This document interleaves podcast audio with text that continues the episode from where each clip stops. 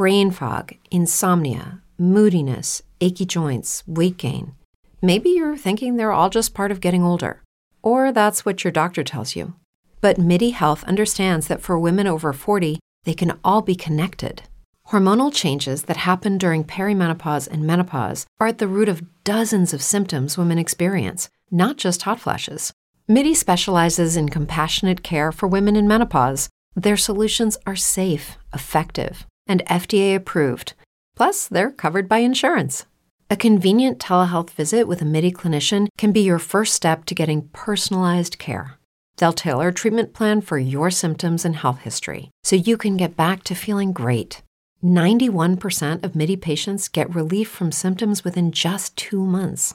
When your body changes, your care should too. Book your virtual visit today at joinmidi.com. That's joinmidi.com. Hey guys, it is Ryan. I'm not sure if you know this about me, but I'm a bit of a fun fanatic when I can. I like to work, but I like fun too. It's a thing. And now the truth is out there. I can tell you about my favorite place to have fun Chumba Casino. They have hundreds of social casino style games to choose from, with new games released each week. You can play for free anytime, anywhere and each day brings a new chance to collect daily bonuses. So join me in the fun. Sign up now at ChumbaCasino.com. No purchase necessary. VGW. Void were prohibited by law. See terms and conditions. 18 plus. A show that looks at Kansas City baseball's past, present, and future. High fly ball. Motley going back to the track. No outs to go. The Royals have won the 1985 World Series. Davis comes to the plate. Strike three called. It's over. They've done it. The Royals are World Series champions. The world champion Kansas City Royals. This is the Kansas City Baseball Vault. Ladies and gentlemen, welcome in to the Kansas City Baseball Vault, brought to you by Kelly's Westport Inn, a baseball prospectus affiliate. Folks, we uh, we've got some baseball things to talk about. I think I think it's considered baseball still at this point, but we'll have to get the judge's ruling on that one. But before uh, we get to that business uh, introductions, I am Jeff Herr, of course, and with me, as always, is the man who loves taking walks around the Truman Sports Complex, Michael Engel. Mike, how are you doing on this very very balmy, I'll say, evening here in Kansas Yeah. City? Yeah, I'm I'm certainly not taking a walk today. Um. I do I do like a, a nice walk though. You know, you download some other podcasts that are out there, some music, and go. Are there are oh wait are, are there other podcasts? There, I mean, there are, there are. Okay. There's only really one baseball podcast. That's true. This one, but there are others on other topics. So, um, fair enough. you know, there's there's only you know, there's only 24 hours in the day. So really, you know, I think it's fair to say you can listen to our show 20 times in a day, and then spend the other four. You know, uh, listening to some other stuff. There's there's some good I'll- like histor- historical or medical or whatever. Podcasts I'll allow that. Yeah, You know, I'm okay with that. That's fine. shake it up a little bit. You know, You know, hey, just you know, variety is the spice of life. yeah, yeah. Some sometimes Alcides Escobar doesn't have to play shortstop, and and you Hey, don't always do you have know? to listen to our podcast. That's right. Because just like just like should. Alcides Escobar's streak, after you've listened to our podcast 421 consecutive times, you can take a break. it's okay. Yeah, And of course, those who are uh, following the Royals know that that is in reference to the streak that has finally ended.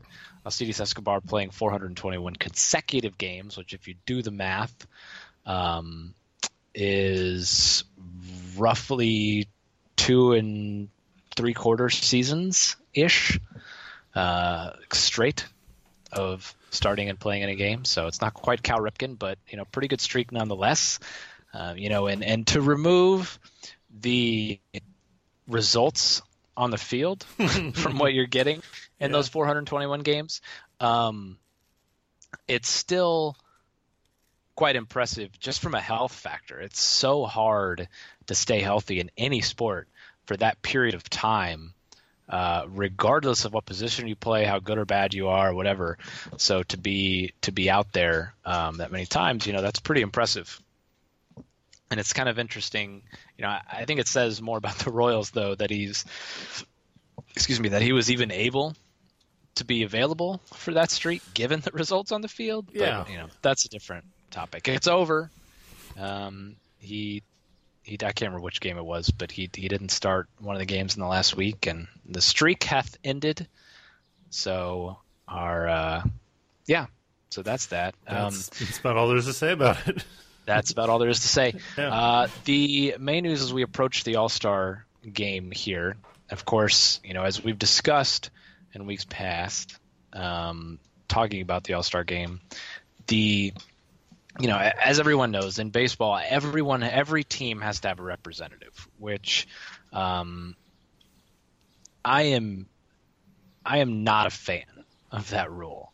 And uh, you know, if if if I'm to, if you're to ask me, hey, why are you not a fan of that rule?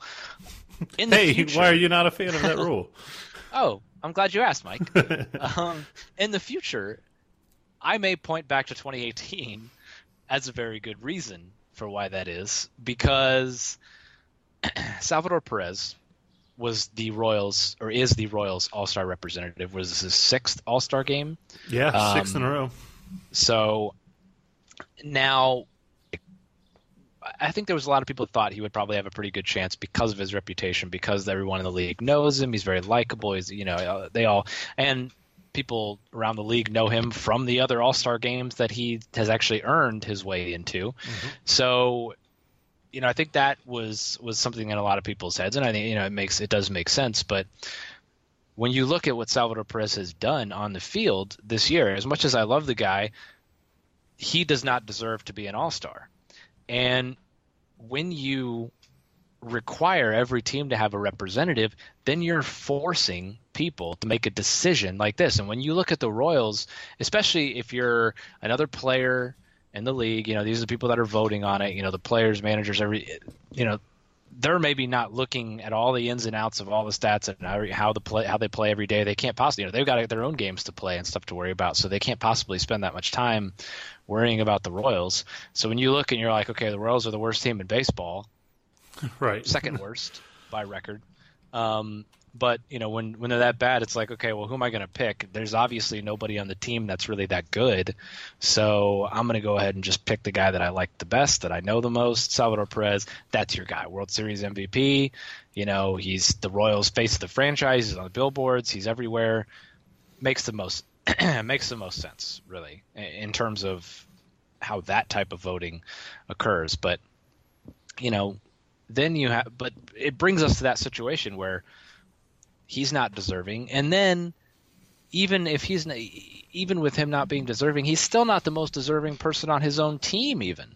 Because if you really dig a little deeper not even that much deeper if you just look then you'll see Whit Merrifield is far by far and away the best player on this team so far this season. Yeah. and he's carried the team at times. He just had five hits the other night. Once the, the actually the day that he found out that he didn't get the the, the All Star nod for the Royals and Perez got it instead, he went out and had five hits.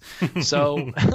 You know he's he's hitting above 300. He's got an, an, a, a, a uh, above 800 OPS. I mean, he is the he's clearly the best player on the team so far this season, and yet you know, Salvador Perez gets the nod because people know him. And again, you know, nothing against Salvador Perez, but let's be honest with ourselves. He doesn't deserve this uh, this nod for the All Star game. What Merrifield does, if if a Royals player has to go, Whit Merrifield is the most deserving, and he doesn't. So that you know, so you you've got two two things at play here that I dislike. One, the fact that every team has to have a representative forces you to pick a, a, a player which so often just relies on reputation and how well they're known around the league. And then um, because of that then someone who you would think objectively would be the would actually be the most deserving of the you know required representation gets looked over because people don't even care enough to look into it. And why should they? Because the royals aren't that good. So you know i it would just make more sense just assume okay nobody nobody if it, if you're not good enough you don't get in nobody every team doesn't have to have a representative and then the royals would not have had anybody this season and you know then it's it's no big deal it's just kind of like well we're crappy team, that's the way it goes. so, Do better. yeah, exactly. Right. I mean, do you you you you feel similar to me on this? Um, I get your point, but I I still like it. For me, it's an exhibition. Um, I I think there's probably less of a draw. You know, I think that you really originally would want to have a reason for any market, any uh, you know, any fan base to tune into the game because hey, you get to see your player um, and maybe that's kind of cool. But nowadays, like everybody's got some access to MLB TV. You know, there's so many different national games that pop up. It's not like it's difficult to see some of these players if you really want to, you know. Um, but I, I, I, I also kind of really like. I think back to like. Um, you know, today's like the 28 year anniversary of the Bo Jackson All Star Game performance in 1989, and I I remember that game. Like I had that on VHS. That is like an iconic game. That is a huge game for me because at that point I I kind of really liked baseball, but I wasn't like super hyper into it. And then all through the rest of that summer, I would watch that tape like you know every other week or so. I would just it would just enjoyed the crap out of it. And a real fun part of all of it is that that opening introduction of every player, and you get to see you know players in their their actual uniforms on the baseline. And I always thought that was really cool, and that's always been one of my favorite things about the MLB All Star Game is being able to see you know every player. Now some years you end up with Ken Harvey or, or, or Mark Redman or Aaron Crow as your All Star representative, and um, for bad teams that kind of sucks because it just is kind of like yeah okay whatever. It, you know it's it's a punchline. You know Mark Redman All Star is the symbolic uh, example of of you know the really bad years, and you know when when whenever anybody would talk about you know the Royals making the playoffs a few years ago you know, uh, the long suffering fans would bring him up as an example of how much we've suffered because he ended the year with almost like a six ERA, and he wasn't even that good at the All Star break.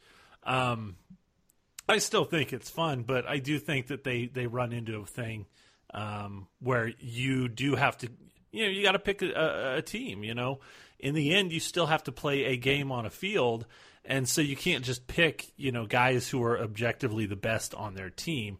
In this case, Whit Merrifield and maybe Mike Moustakas would, would qualify for that kind of thing. Um, Sal Perez, the numbers just aren't there. But you know, you still have to have a catcher in the game. You you know, you can't play a bunch of second basemen or corner infielders all game. You still have to go out and put them on a field. And you know, again, like you said, you know, the players and coaches selected Perez. He's a known commodity. He's someone that a lot of players seem to like. So, yeah, I, I guess the name recognition kind of gets him in. And while any other year, yeah, he deserves to be an all star, this year his numbers just don't work for that. Um, so that is kind of a side effect of it. Um, I, I really thought Merrifield was going to get it because I, I kind of figure, yeah, he's he's really the best player on the team. He's going to get 50 doubles this year.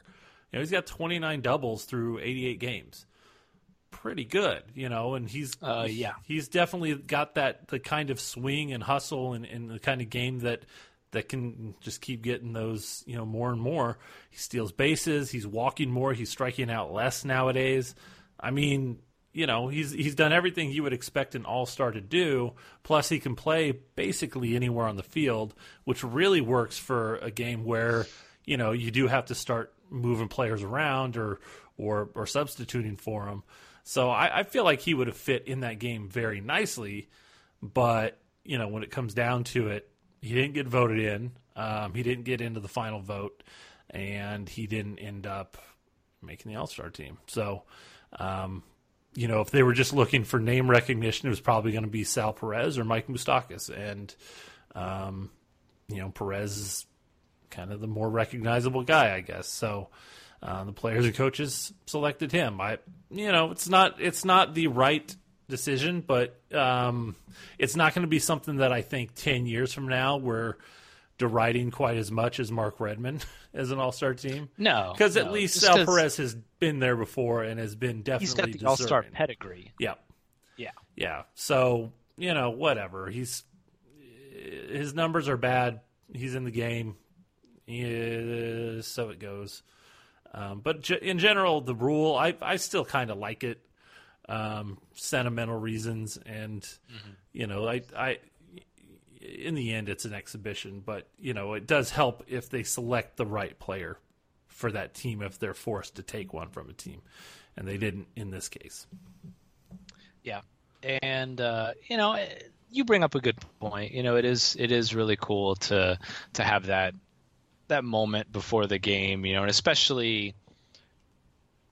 I could especially I especially can see making an exception for um, either the hometown team. Like you would definitely require that because you know like it was so cool when you know Billy Butler was the lone representative in, in 2012 and he stood out there and got that huge ovation Uh-huh. you know you could hear it on the TV everything like that was really cool so I definitely I understand um, what you're saying from that point so I could I could definitely see that being an exception um, it just I don't know I feel like it kind of dilutes the game a little bit because I always thought this about you know with the the NFL too when you talk about Pro Bowls you know it's not it's not the same because not every team is required to have a representative but um, the, the the voting is similar in that there's so much of it based on uh, um, reputation and such. So you know when when you look at like Hall of Fame voting you know and and they you, you always have like you know your your player card or whatever that comes up on Sports Center when they start talking about who's eligible for the Hall of Fame in a particular year or whatever,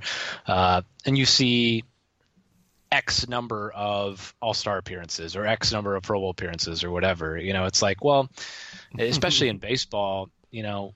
Let's say Salvador Perez plays out his career here. I mean, the next two or three years look pretty bleak right now for the mm-hmm. Royals. So, the odds of them having someone who's just like that good that he has to be an all-star, you know, probably not very high. So there's a good opportunity or a good possibility that Salvador Perez could continue to just, you know, not play Just rack them great, up. but rack up another and so then, you know, by the time it rolls around for his uh his voting for the Hall of Fame, you know, that people are going to be like, well, he made 15 All-Star games, you know, it's like, wow, okay, that does sound pretty impressive. yeah. So there must have been something going on, right? And it's just so you know that that's kind of always what I've thought as well in the back of my head when it comes to that kind of stuff. But it's it is um it is pretty cool to have that that little bit of a thrill. See your see your guy up on the screen and uh, well the screen like I'm thinking of watching it on TV, but you know seeing him up on the big screen if you're at the game and on the TV, all that kind of stuff. So that, yeah, yeah. I can definitely I can understand. that. Like So when when you like- know that S is coming up for Sweeney or M for Montgomery or S for Soria or you know you're one guy. Yep. it's usually for the Royals, it's been the same guy for a few years. Um, yeah, I mean it's uh, you know, but at the same, yeah, I mean, is that worth it for ten seconds of coolness? Eh, mm, maybe not, but um, I still I still like it. You know, and I, I also like I think the the baseball's All Star Game is by far the best of the major All Star games. Um, I would say maybe the NHL All Star Weekend is probably better because of all the other events, but I would say that the All Star Game itself in the in the play of it for baseball, it's it it's kind of hard to be as gimmicky as like the uh, Pro Bowl or the NBA NBA All Star Game ends up being. Um, when you still have to play a regular type of baseball game. So, um, you know, I, st- I still like the All Star game. I still like the introductions, all the hoopla around it. So, well, it's um, the easiest to have like a legitimate full game, full game without the players putting themselves at too much risk for yeah, an injury. yeah, So the the chances of you getting an actual good game for the All Star game are higher in baseball than any other sport. yeah, yeah. I haven't watched the Pro Bowl in probably 15 years. I don't miss it one bit. I don't care. Yeah, it hasn't. It, it's been a few years since I've watched it in the same. I just kind of stopped caring. Yeah. and I, I think there was somebody that had an, uh, a uh, a good point for the the Pro Bowl. What they should do, you know, just just like release a Pro Bowl team but don't actually have a game. have a game. You know, maybe have a skills competition like you're talking about with the NHL. Um, just have them all there for the weekend. They pose for a picture, or whatever, but don't actually play the game. and, then- just- and then you don't end no- up with a like an AFC roster that has three quarterbacks in the game, but eight quarterbacks made the Pro Bowl from the conference.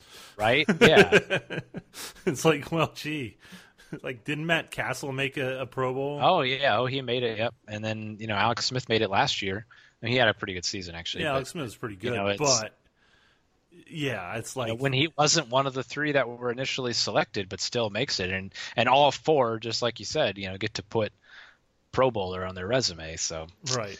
I don't know. Like, well, I don't know. yeah, I'm off my soapbox for the moment. yeah, so and good for good for Sal. yeah, you know, it's about it. to- he's you know, I wish it was Whit Merrifield, but what can you do? so do I. What can you do? Um, They didn't give us a chance to vote this year, so you know, No. not on the final vote. No, they didn't. which I don't think Royals fans would have been as engaged this year as in other years anyway, but I would guess not. no.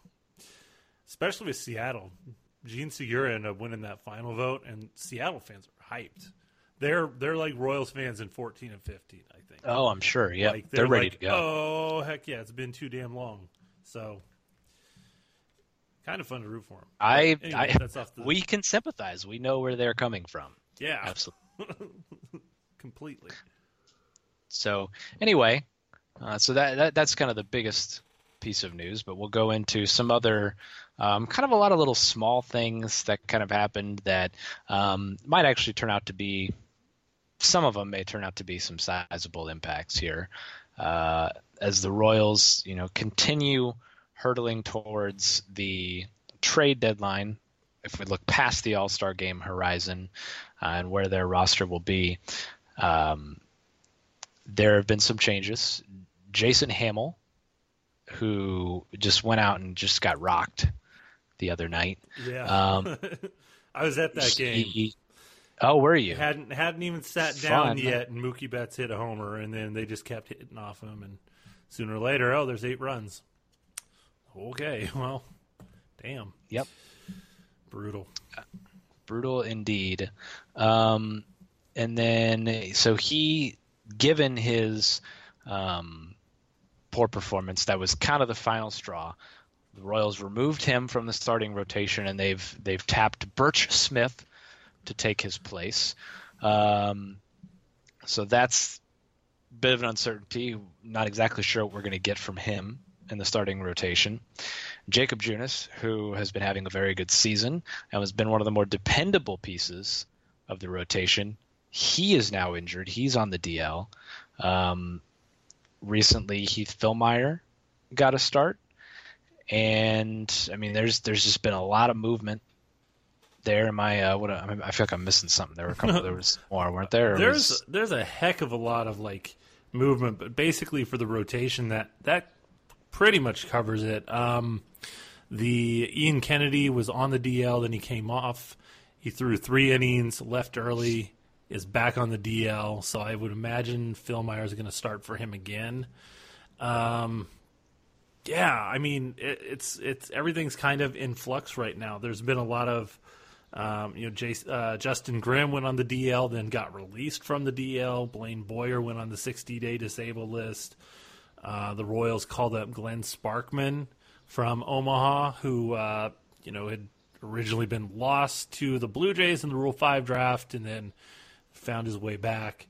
Uh, Enny Romero, who was pitching for Pittsburgh, was claimed. He's a lefty. He can throw kind of hard, but he gave up a couple homers um, since he's joined the Royals. Uh, he's been added.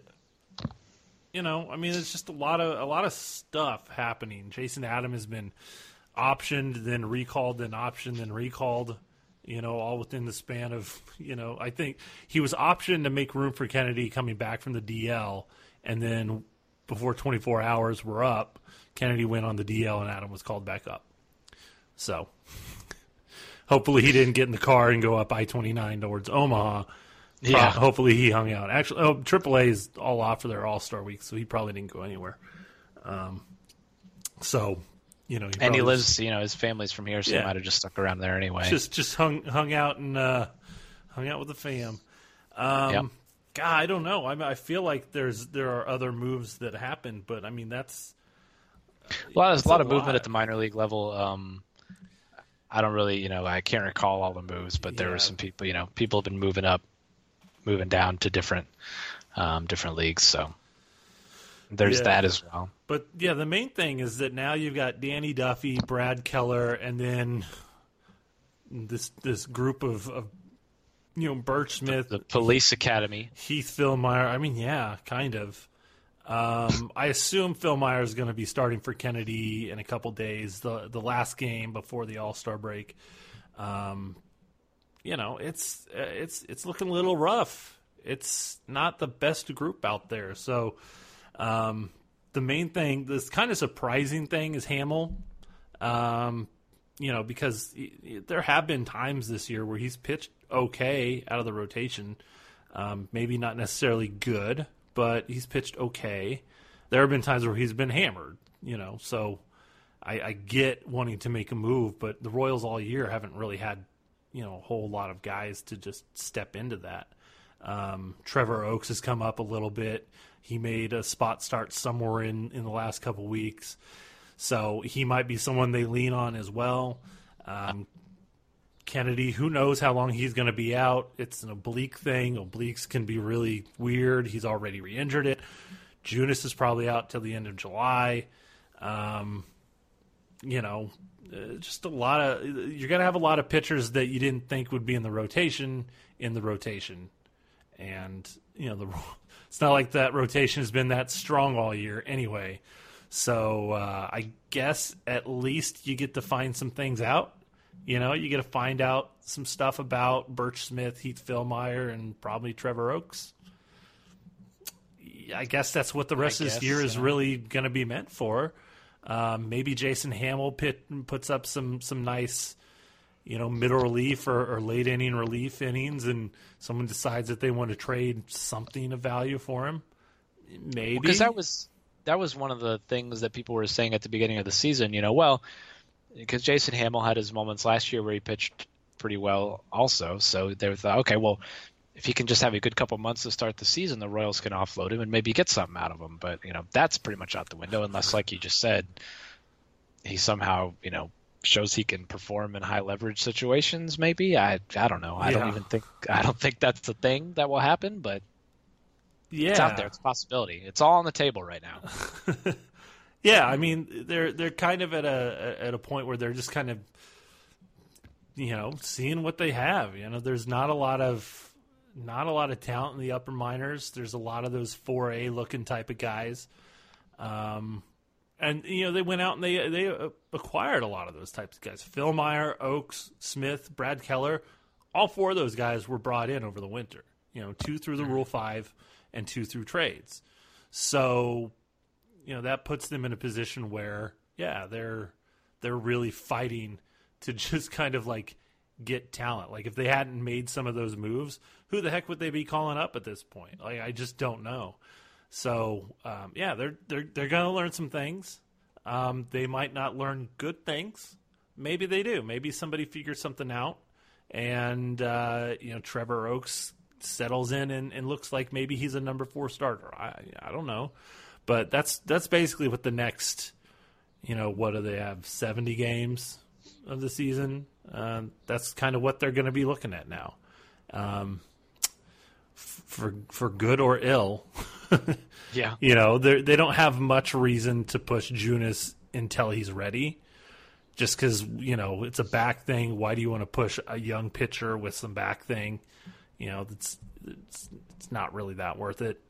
Um, so if they take an extra week or two on him, fine. You know, it's not like they were winning games with him the last two months anyway. Um, in April, he was the only guy who could win a game, and that's about it. And then Kennedy, it's you know, I don't know. He's owed so much money still that it's like uh, they don't really benefit by pushing him out there either. Um, maybe towards the end of the year, maybe in August somewhere, someone wants to pick him up or something. I I doubt it, but yeah, there it's it's pretty rough. It's Danny Duffy, Brad Keller, and and and the and yeah, Police Academy.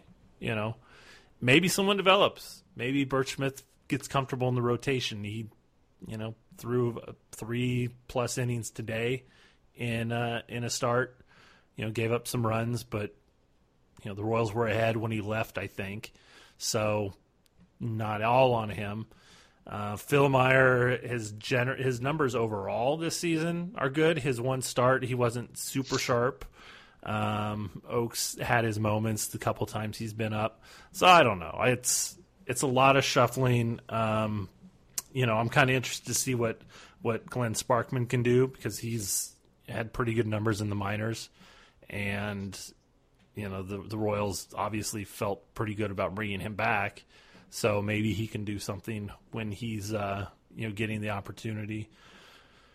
But I don't know. It's a it's a lot of shuffling, and maybe it's it's you know the the deck chairs on the Titanic, but you know they're going to learn some things. Like the Titanic as it sits today. yeah, yeah. The season is already way sunk. way at the bottom. Yeah, yeah. Um, they're taking on water and they're falling fast. So yeah, I mean, and like you said, you know, I I think that's what the season's about now seeing what we have from who, from what, you know, what can they give us yeah. moving forward exactly, you know, because excuse me, like you said, the top of the minors it's pretty thin right now. And um hell the, the most of the minors is pretty thin right now for the Royals. Yeah, until you get into so, Double A and, and Low A. Yeah, and... you start getting into the the lower ranks where, but those guys, you know, three four years away. Mm-hmm. So what's going to happen in the meantime? We don't know, but the Royals need to find out because, you know, uh, this season they're on pace for 117 losses, and uh, I hadn't done the math yet. why I I didn't I didn't dare do the math myself, but I did hear that on the radio uh, as I was driving into work one morning this week. So they are, I mean, because right now they're 26 and 66, counting today's loss. That's 40 games below 500. 40 games below 500. And uh, I mean, they lost 67 games in 2015. Yeah, so they're they're. Uh, I mean, they could still they could still do better than that, but yeah, they're going to win every you know yeah. 70 games in a row. You, you know, know, no big deal. No biggie. I think I think that would be a new record. I imagine so. That if the Royals won 70 games in a row, especially this Royals team, that would be the most the most impressive streak in sports history. Like just it would never be topped. You might even get a Brad Pitt movie out of it. You might even. That would be fantastic. I would I would love that. Speaking but of, not to not to get off the rails, but we might as well if we're talking about 100 and, 117 lost seasons. I was watching uh, this movie this weekend on Netflix. It's called like the Tale of the White-tailed Deer or something like that. I don't know. It's Josh Brolin and Danny McBride, and it's basically a spoof on like hunting videos. And okay. the thing is, Brolin is like the the star, but my God, the whole time it's like an hour and a half movie. The whole time I was watching it, all I could think about is he looks like Ned Yost when you look at like old baseball cards. Like he had the mustache thing working, and like he looks okay. like Ned Yost in Ned 1982. Yost. Like it, it was uncanny, and it just it made me think about um, f- a few years ago when the Royals were going on, you know, when they were winning the division and everything. How uh, every now and then we would, oh geez yeah yeah okay. you see it I could totally see it yeah so like Why? like we were trying to cast like a Royals movie, and it's like, yeah, like I could not shake it. It was, it was ridiculous. Oh man, yeah. There's one of there's a I found a on the Royals or on the Royals on the webs uh, the internet a base a baseball card of him with the Rangers where he's got the mustache rocking. Yeah. And yeah, it's uncanny. That's nuts. Yeah. That never crossed my mind. Before. No, I never made the connection. Then I saw this movie, and it's like, holy crap! Yeah, so Josh Brolin as Ned Yost. That is definitely that definitely. is money in the bank. Hollywood, get Take going. You know what? Rewrite the history. Put him in the in the in the tree stand in 2013. Yeah, what the hell, you know? you can be a little anachronistic in this. Um, Yeah, Put him in somebody- the tree stand. He has a vision, and they carry out that vision. 2015 champions. That's why they never quit. Rousing speech in the clubhouse before Game Four at Houston. The rain delay. he's in, a wheelchair. He's in a wheelchair the whole season, and then yes. the, before the World Series, he stands up out of the wheelchair and gives a rousing speech. yes. This we got. We got. We just need to write this down. This is, Mike and Jeff here. We, you know, That is um, intellectual property right there, so no one can right. take Don't it. stealing that. Because you know, I mean, somebody will go look it up after the game, and be like, "Did that really happen?" And it'll be like, "Well, Yeah. Ned Yost fell out of a tree, but it wasn't the same year of the World Series." And people will be like, "Oh, okay, whatever, no big deal. Well, no in- one will care. Let's do it." In 42, Jackie Robinson hit a walk-off home run in like Philadelphia. You know, he, he only played for Brooklyn, but somehow walked it off in a road game. Yeah, you know, You know, why? You know, what's Hey, hey, it's okay. drama's fine. Yeah, It's entertainment. yeah, exactly. So, I mean that that's what we'll I'm do down. the rest of the year, That's what we'll do. Yeah, every every week, write a new scene. right? Uh, the Royals 2015 movie starring Josh Brolin. Yosted, Maybe we can- a story of can- triumph. Yost in a story of triumph. Yes, maybe we can cast the rest of the the rest of the main players. We'll have to we'll have to do some research. have to hit this. up That'll- Twitter because I think I think it was uh, Cupcakes Are Nice on Twitter was doing a lot of that, and sh- That she would sounds take nominations and then there would be voting on it. So yeah, Yeah. well, I'll just, That I'll sounds- just see what we can find because yeah, yeah, that's perfect. It's I'm gonna have to like tweet out this picture or something. Yeah. that's perfect. So, well, anyway. Anyway, um, where were we? Oh yeah, pitching. Well, well, I don't even- Pitching's not as interesting. Oh, it's not. Uh, well, we're talking about the losing. So the Royals have lost 28 of their last 32 games. Um, they won yesterday. Yesterday, we're recording on, on Wednesday, July 11th. So on July 10th, Tuesday, they won a game. Um, and Uh, but before that- five runs. believe it or not, but before that, they lost nine in a row. So you know, so counting yesterday's win and today's loss, they're 28 of their last 32 in lo- they've lost 28 of their last 32, which is just, I mean, my God, man. that's a It's that's a 12 and a half winning percentage. oh, Put it this Like- way. Let's look at it like this. Um, Drew Butera is hitting 168. That he got a hit more frequently than the Royals won a game over those last 32. wow. Also, Drew Butera is hitting 168. So that's another thing. And his ERA is terrible. Well, all right. Yeah, Just to give you an idea, that's I where mean- that's what it, that's where we're at. So right now the Royals have precisely two players hitting over 251 in the lineup. Uh, two, there's they have Mike Moustakas and Alex Gordon. Hey, Alex Gordon are hitting 251 on the season. So basically 250, and they only have two players that are doing better. One, Jorge Soler is on the DL. Um, I should say three players because I'm neglecting woefully Jon Jay. Of course, him not being on the Royals anymore. Um, but so really, it's just Whit Merrifield who's having a fantastic season, as Yeah. you already mentioned earlier, and then Jorge Soler who's on the DL. I mean, Rosell Herrera, who we haven't really talked about, but uh, is an interesting, um, interesting little experiment the Royals got going. He's doing decent. He's hitting 267. You know, he's only played in 19 games, so it's not nearly a, a very large sample size. Um, but you know, he showed some things. So who knows? Maybe he could develop. He's He's you know, pretty fun. Yeah. yeah, so it you know he he could be just one of those guys who, um, maybe a Paulo Orlando type who he's not set the world on fire, but he has a couple of years where he comes up in big moments and does some fun things, and hey, there's nothing wrong with that. That's fun, right? Um, you know we've got Jorge Bonifacio, who's back now. We we missed that. We didn't really talk about that. We talked about it last show. Uh, we didn't have a show last week because of the holiday. Um, but Jorge Bonifacio is back now. He's played in ten games, and Adalberto Mondesi is up, and you know he's kind of showed some things. He hit a um, big time home run yesterday. big one, yeah, like four fifteen.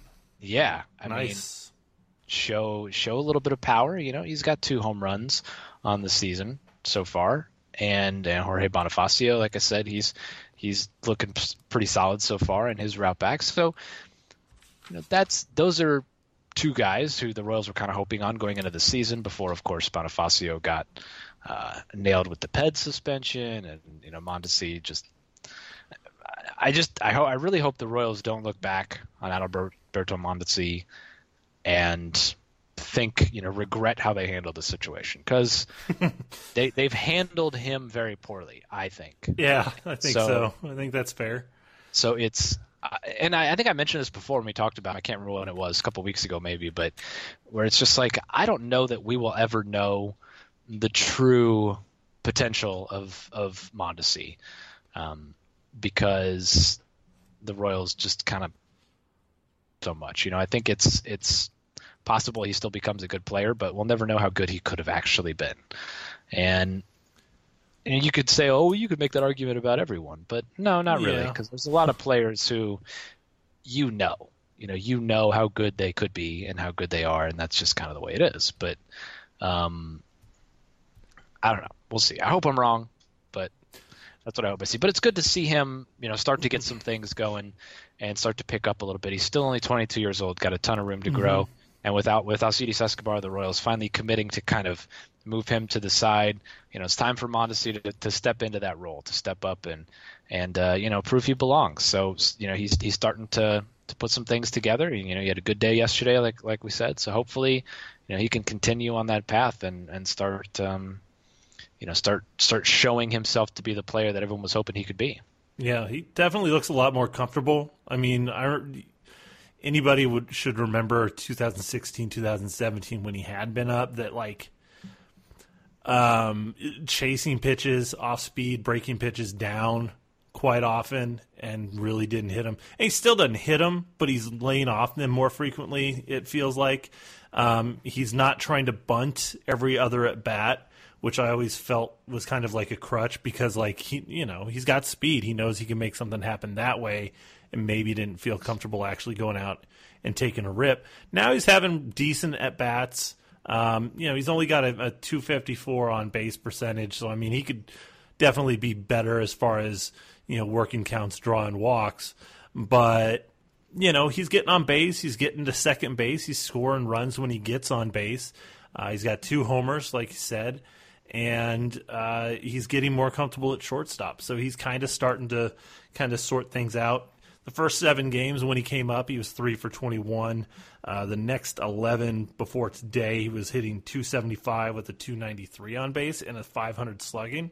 So, yeah, yeah, you'll kind of live with that. Um, that would not be too bad. I, I, I, do, I really do wish he would find ways to get on base more um, because his speed is so good, and I think he has decent instincts as a base stealer. Um, and once he's on, he can just create havoc. So, you know, to to be able to maximize that ability would be excellent. Um, but you know, he drew I think uh, his second walk of the year last night or something. So you know, 19 strikeouts to two walks all season.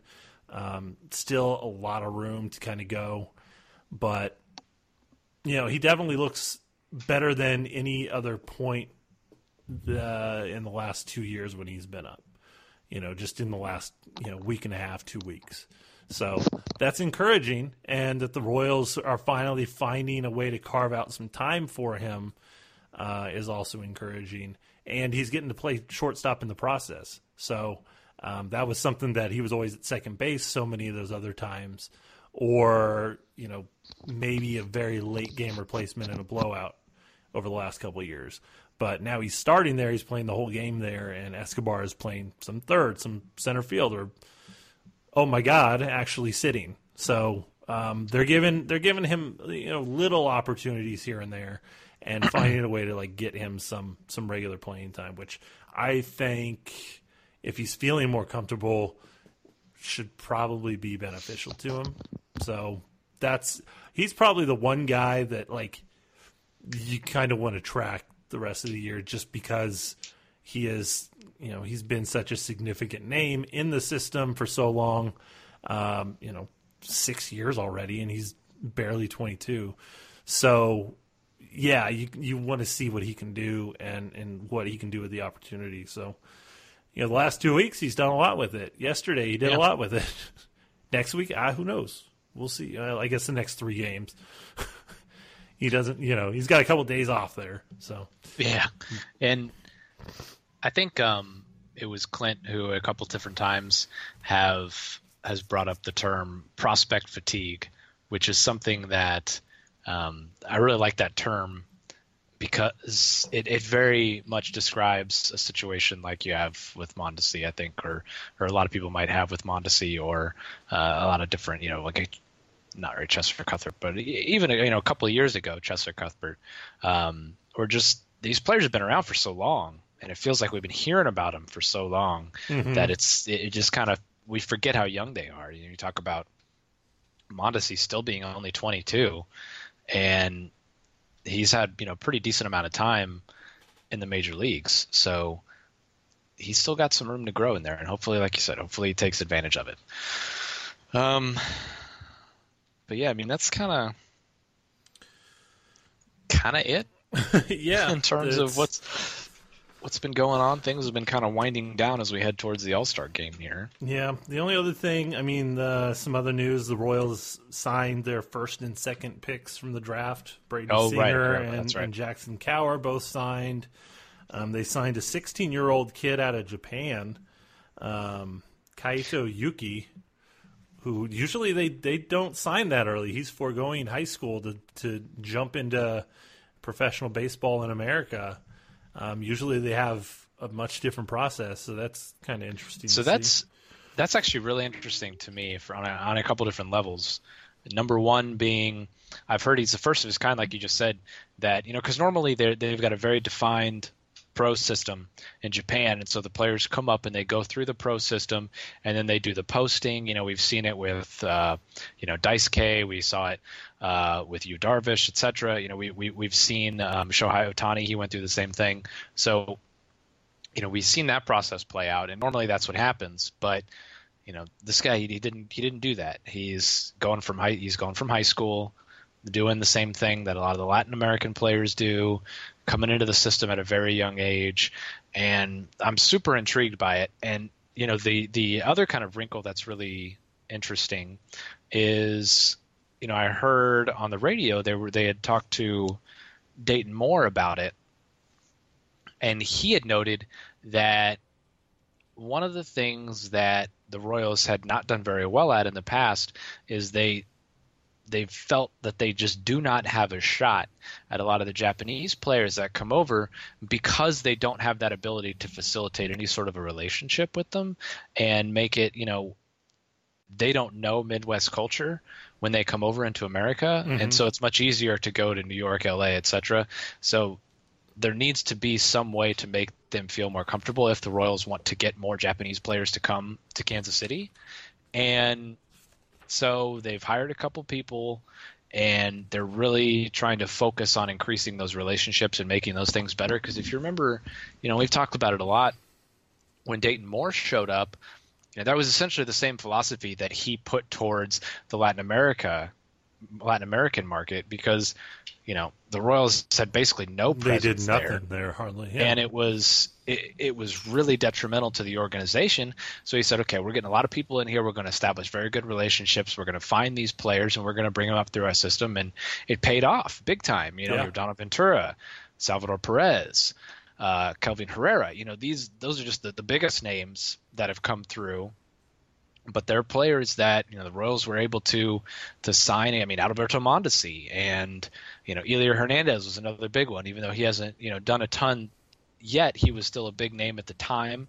Other teams were competing for him, etc. You know, a lot of these people have signed with the Royals because they've had really good relationships with them that have been fostered by the the organization. So that's kind of they're at the the beginning portion of trying to do that with now the Japanese uh, market, which I found that to be fascinating. I think it's really interesting, and to see this um, um, Yuki be the first of his kind in that in the sense of you know coming over as a high school player from Japan, like that's really cool. I'm excited to see how this plays out and what it'll mean for the future. You know, because it's almost sort of a competitive imbalance to have that posting system just because of the sheer amount of money it takes, you know, just to essentially negotiate. Not essentially, mm-hmm. just to negotiate.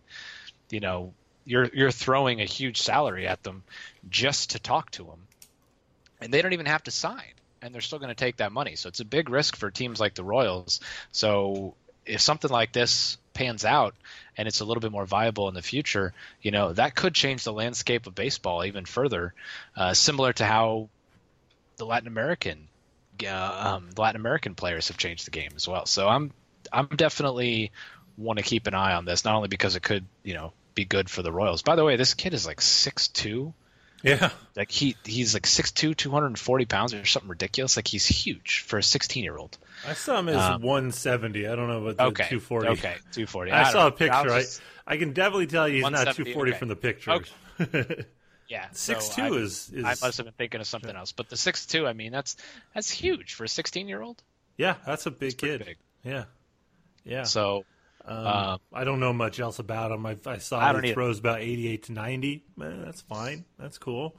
Um, and they think that he's going to grow into it and, and, and add some velocity and everything else. So, yeah, that's it's really intriguing. Um, the Royals who never really got that involved in that kind of stuff. I mean, they got you know uh, Yoshihiko Yabuta a few years ago, and they signed a retread Hideo Nomo, and they did trade for Nori Aoki. Um, but that was a trade. lest so, we I mean, lest we forget. yeah, yeah. But I remember that his wife did not want to go to the Midwest. Um, so, you know, it's it. Yeah, it is tough. That's a, that's a good point about you know fostering that culture and and kind of getting somebody here and acclimated when uh, you know as maybe a, a selling point as a uh, as an advantage as you know a nice approach. So. I mean, we'll see. It's it's intriguing, you know. Um, it's kind of weirdly unprecedented to see it start that way, but you know, um, hopefully it works out. Yeah, definitely. So, um, I think that kind of sums it up. I mean, is there anything, any other little tidbits that we're missing? Can't only, think of anything. only other major stuff is like you keep hearing rumors about oh, that's Mike yeah, Moustakas rumors. and Whit Merrifield are, are of heavy interest or you know, reasonable interest, um, which makes sense. You know, Merrifield would help a lot of teams. Um, The Royals The Brewers, right? Was the name I heard. For them? Brewers are a team that I heard um, make them real easy to root for. Um, Yep. Mike Moustakas has been playing some first base. The rumor is that the Yankees have thought about, hey, maybe we would get him to play first base. Maybe they would. I don't know. Um, I don't know. I mean, those are those are probably Moustakas of the guys who will be free agents is definitely the most valuable. Uh, Merrifield for the, his flexibility and the way he's playing um, probably would bring back the biggest haul overall. But you know, the Royals are probably asking for quite a lot for him. So I, I don't, I don't think they'd end up trading him. I just, I don't. Um, is pretty much probably gone for whatever the the highest bid ends up being. Yes, They don't really have they don't really have any you know backup plan for keeping him. It's like like the Orioles have Manny Machado and he's going to be a free agent, but they can always offer him a qualifying offer and get draft pick compensation if a deal doesn't come up that they like. right. So that might compel some teams to jump up and, and add a, a higher prospect to their deal um, to make sure that they get him, especially Machado, who's would probably be a pretty big difference maker. And Moustakas, I feel like, would be a really good. He's he'd be that really good number six hitter on a team to round out the lineup. I think we've Yeah, talked about it like this before, but I was also thinking about it like I also feel like he'd. Uh, you know, you remember when the Royals got Ben Zobrist, and by the time you got into the playoffs, it felt like Ben Zobrist had been a Royal through the whole rebuild. Like Yeah. he felt like he was exactly a part of this franchise from like day one. And I feel like that would be what Moustakas would feel like for for a team that he would go to. Um, for sure. Because I mean, he's he's got you know two time All Star. He's got power.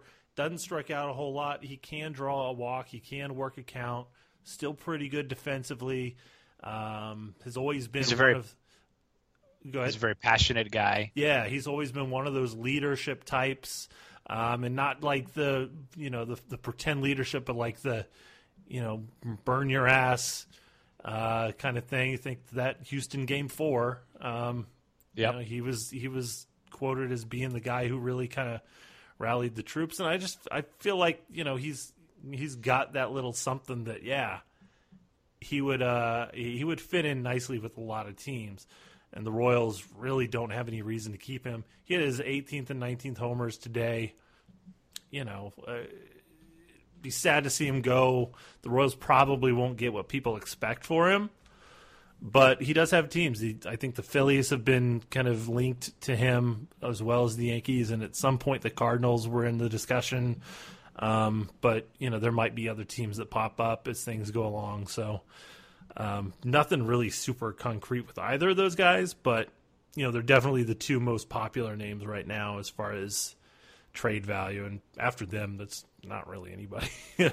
Lucas Duda, maybe, um, Maybe. maybe he's he's played well since he's come off the DL, but Yeah. he didn't play that great before he went on the DL, so his numbers overall don't look great.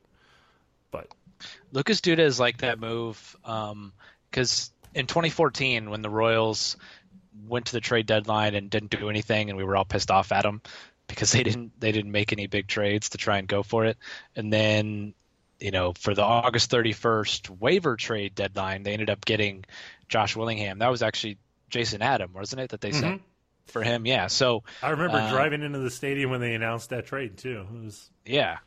Because we, I think we all went to a game together that night. and We were talking about it afterwards, uh, I don't know if Uh, it was that one. Um, or maybe it was it was right the around one that in, time. in if I remember. 14 was the night of the trade deadline because Eric Hosmer got Oh, hurt that's right. in the game, I think.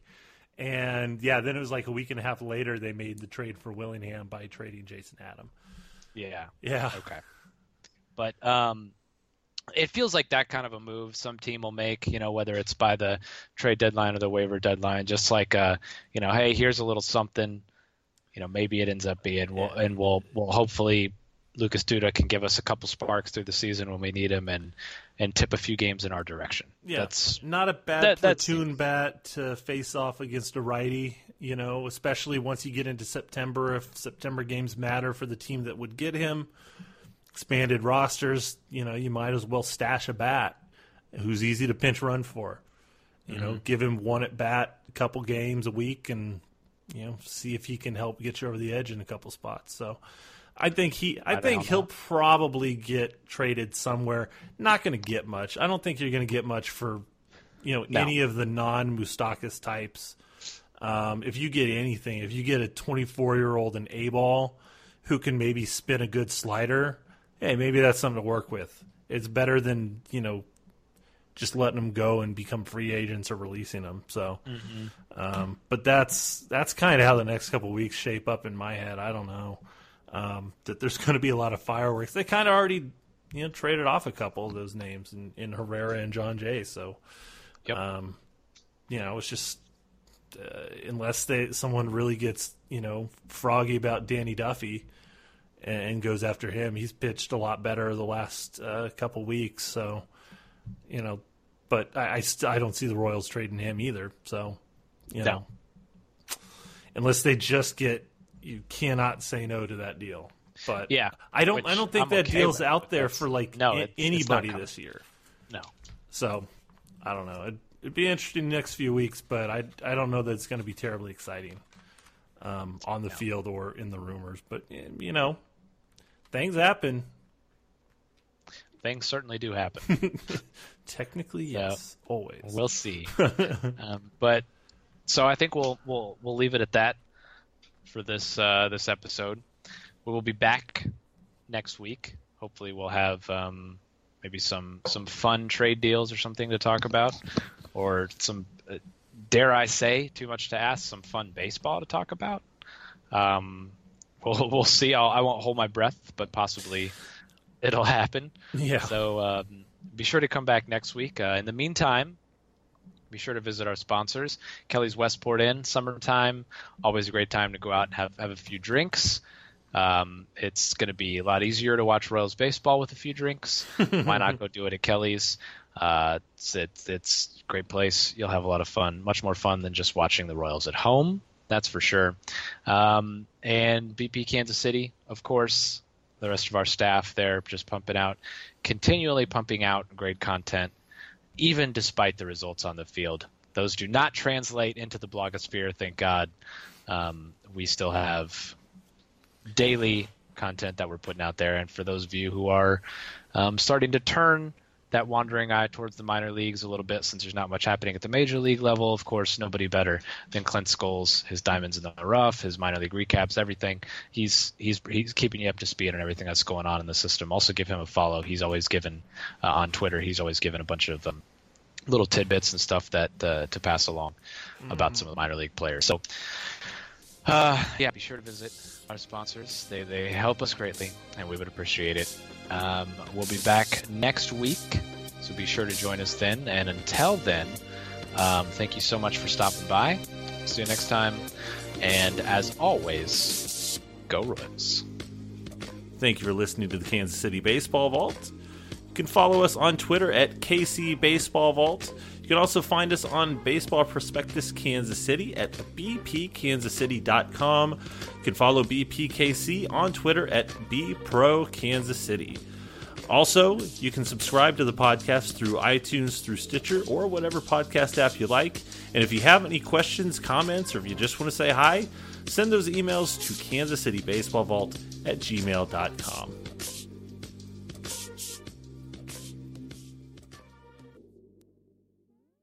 Hello, it is Ryan, and I was on a flight the other day playing one of my favorite social spin slot games on chumbacasino.com. I looked over the person sitting next to me, and you know what they were doing? They were also playing Chumba Casino. Coincidence? I think not. Everybody's loving having fun with it. Chumba Casino is home to hundreds of casino style games that you can play for free anytime, anywhere, even at 30,000 feet. So sign up now at chumbacasino.com to claim your free welcome bonus. That's chumbacasino.com and live the Chumba life. No purchase necessary. Group. Void were prohibited by law. See terms and conditions. 18 plus.